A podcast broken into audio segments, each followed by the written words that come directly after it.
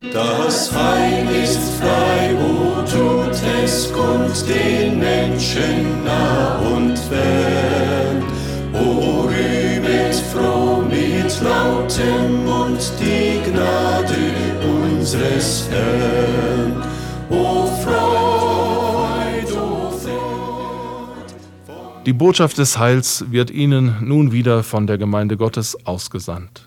Wir freuen uns, Sie als Hörer dieses Programms begrüßen zu dürfen und wünschen, dass das Gehörte Ihnen zur inneren Erbauung dient.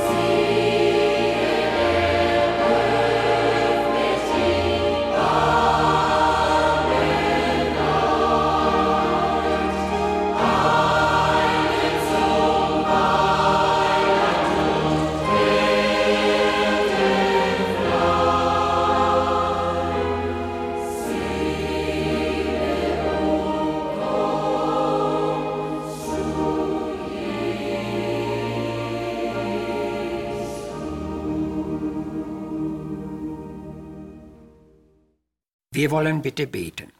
Gerechter Gott und Vater, wir danken dir für dein beständiges Wohltun an uns und dass es deine Lust ist, uns zu helfen und zu segnen. Wir danken dir vor allem für Jesus Christus, den du zum Heiland der Welt gemacht hast. Und es ist in keinem anderen Heil und ist kein anderer Name unter dem Himmel, darin jemand selig werden kann. Aber wer glaubt unserer Predigt und wer lässt sich die Augen öffnen über die Kosten des Ungehorsams und über den Betrug der Sünde? Darum bitten wir, Herr, sende dein Licht und deine Wahrheit und stärke den Glauben aller Gläubigen in aller Welt. Amen. Ich irrte allein, so einsam war mein Pfad, die Last war so trüb.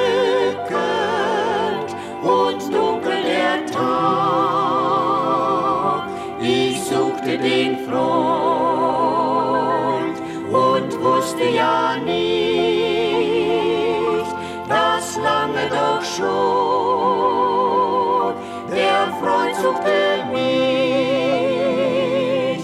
Jetzt heißt es Jesus und ich für heut und morgen in allen Freuden und allen Sorgen.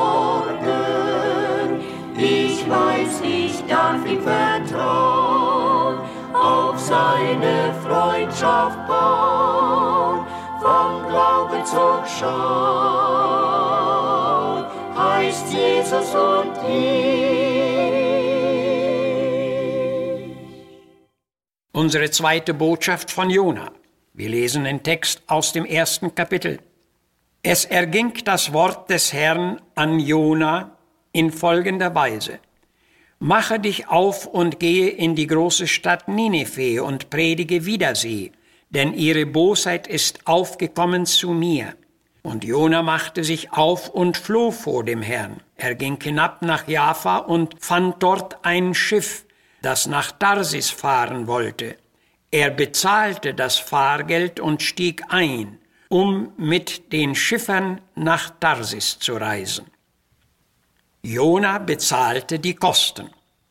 Unsere letzte Sendung aus der Geschichte dieses Propheten stand unter dem Gedanken, Jona fand ein Schiff und stieg ein. Er hatte eine Fluchtreise unternommen um auf diesem Wege seinen klaren Auftrag Gottes zu entkommen. Aber Reisen kosten Geld. Mit diesen Kosten hatte Jona offenbar gerechnet, denn er hatte die Mittel bereit und bezahlte. Im Schaufenster einer Reisegesellschaft sah ich einmal das Angebot, reisen Sie heute und bezahlen Sie später. Viele Menschen gehen darauf ein, aber sie kommen dennoch nicht um die Kosten. So konnte auch Jona die Reisekosten nicht umgehen. Ohne sie zu bezahlen, hätte er das erwählte Schiff gar nicht besteigen können. Jona war als einziger Prophet in alttestamentlicher Zeit direkt unter die Heiden gesandt.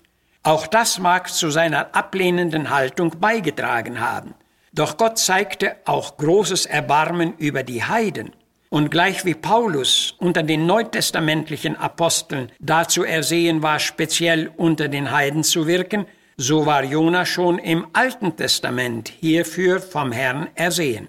Der Herr war darum mit dem klaren Sonderbefehl in Jonas Leben getreten, nach Ninive zu gehen.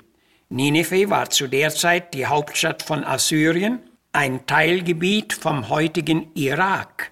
Ihre Einwohnerzahl wird in Kapitel 4 mit 120.000 angegeben, von denen unter anderem gesagt ist, sie wissen keinen Unterschied zwischen rechts und links. Diese Aussage deutet gewiss auch auf ihre völlige Unwissenheit über Gott und über die gesegneten Beziehungen, die jeder Mensch mit Gott haben kann. Jona sollte jenen tiefen, verirrten Menschen Licht und Gotteserkenntnis bringen und ihnen die Botschaft von Gottes Gnade und Vergebung predigen. Welch ein wichtiger und schöner Auftrag! Gott bedient sich besonders erwählter Menschen für diese Dienste. Jonas ablehnende Haltung kann sehr wahrscheinlich auch auf seine jüdische Herkunft zurückgeführt werden.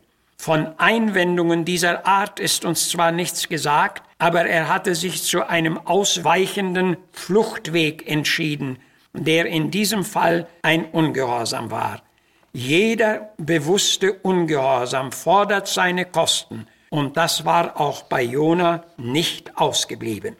Wer nicht hören will, der muss fühlen, so sagt ein altes Sprichwort, und Gott hat auch Maßregeln für seine Diener. Wenn Eltern ein ernstes, erzieherisches Wort mit ihren Kindern zu sprechen haben, dann folgen Reaktionen. Eins der Kinder mag still und traurig sein, das andere mag weinen, ein drittes mag sich verteidigen und rebellieren, aber alle diese Reaktionen bestätigen es, dass eine ermahnende Rede an sie ergangen war. Und so hatte auch Jonas Verhalten deutlich bestätigt, dass Gott zu ihm geredet hatte.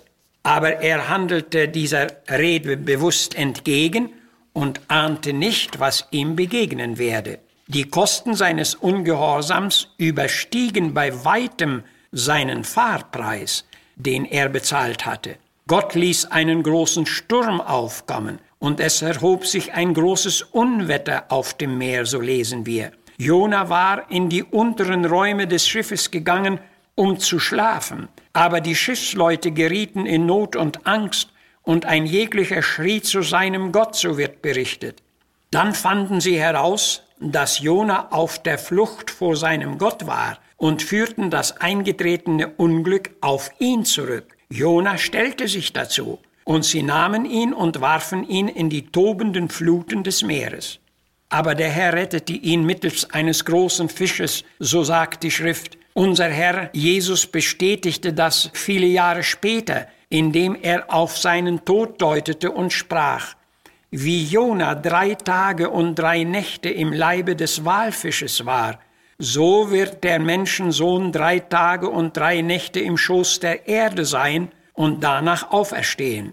So war es mit Jona bis an den Rand des Lebens gekommen. So hoch können die Kosten des Ungehorsams tatsächlich werden. Das sollten wir beachten und ernsthaft durchdenken. Auf die Kosten des Ungehorsams wollen wir deshalb noch ein wenig näher eingehen. Diese Kosten sind keineswegs aufgehoben, und sie sprechen noch immer eine deutliche Sprache. Ich kannte eine fromme Mutter, die Folgendes aus ihrem Leben berichtete. Ihr Mann war nicht wieder aus dem Kriegsfeld heimgekommen. Sie war mit 7 Kindern allein stehen geblieben. Die Not in den Nachkriegsjahren war groß und ernst. Die älteste Tochter machte ihr dazu durch ihren Ungehorsam viel Kummer und Schmerz. Sie war entschlossen, ihrem Eigensinn zu leben und verließ das Elternhaus und ließ nur selten noch etwas von sich hören. Sie war weit von Gott abgetrieben und die Kosten ihres Ungehorsams stiegen immer höher, bis sie in Verzweiflung geraten war. Dann stellte sich ein Nervenleiden ein, das sie in eine Anstalt brachte. Vor ihren Augen stand nun beständig ihr eigensinniges, verfehltes Leben, darunter sie zerbrach. So kam es zu ihrem bedauerlichen Ende. Das waren die Kosten, die hohen Kosten, die auf ihren Ungehorsam zurückführten. Und über diese Ergebnisse drohte auch das arme Mutterherz zu zerbrechen. Vor circa 20 Jahren hatte ich die Gelegenheit, eine Strecke durch Ostdeutschland zu reisen. Ich wollte zu gerne auch wieder einmal den Ort besuchen, da ich in den Nachkriegsjahren noch zur Schule gegangen war. Nach 40 Jahren durfte ich tatsächlich wieder mit einigen meiner früheren Schulfreunde zusammentreffen. Und das war für uns alle ein überraschendes Ereignis. Als ich aber anfing, nach einigen zu fragen, die ich in diesem Kreis nicht sah, musste ich erfahren, dass sie gar nicht mehr im Leben standen. Sie waren in die Fesseln der Süchte und Laster geraten und waren schon in ihren frühen Jahren aus dem Leben geschieden. Ich konnte das nur bedauern, aber so endet oft das Leben ohne Gott und ohne jeden Halt in dieser Welt. Wie schade! Doch das sind die Kosten des selbstsüchtigen Lebens und des Ungehorsams gegen Gott. Als wir diesen Ort wieder verließen, mussten wir dazu noch eine stürmische Schlacht unter der Dorfjugend sehen. Und dieser Anblick war so entsetzlich, dass wir uns eilten, hinwegzukommen. Oh, wie dankbar war ich für die rettende Gnade Gottes und für den hohen Wert der Erlösung in meinem Leben. Lebst du, liebe Seele, vielleicht auch noch immer im bewussten Ungehorsam gegen Gott und befindest dich auf selbsterdachten Fluchtwegen hinweg von ihm wie ein Jona? Denke an die Kosten, die du nicht umgehen kannst, und wisse, Gott wartet auf deine Umkehr. Amen. Eine Stunde all der Lebensstrecke holt ein Menschenkind noch je zurück. Darum lass dich heute mahnen wecken für ein wahrhaft lebenswertes Glück. Für den Himmel möchte ich dich begeistern, er steht offen durch den Schmerzensmann. Du kannst nicht dein Leben selber meistern, liebes Herz, auf nimm den Heiland an. Das Bemühen des Radioprogramms Botschaft des Heils ist es, Licht zu verbreiten über die herrlichen Wahrheiten des Wortes Gottes. Unser Wunsch ist, dass der Wille Gottes so erkannt und ausgelebt wird. So möchte auch das eben gehörte Wort seinen Zweck in dieser Weise erfüllen. Wir würden gerne eine Zuschrift von Ihnen empfangen. Schreiben Sie uns an Missionswerk der Gemeinde Gottes e.V., Zimmerstraße 3, 32051, Herford.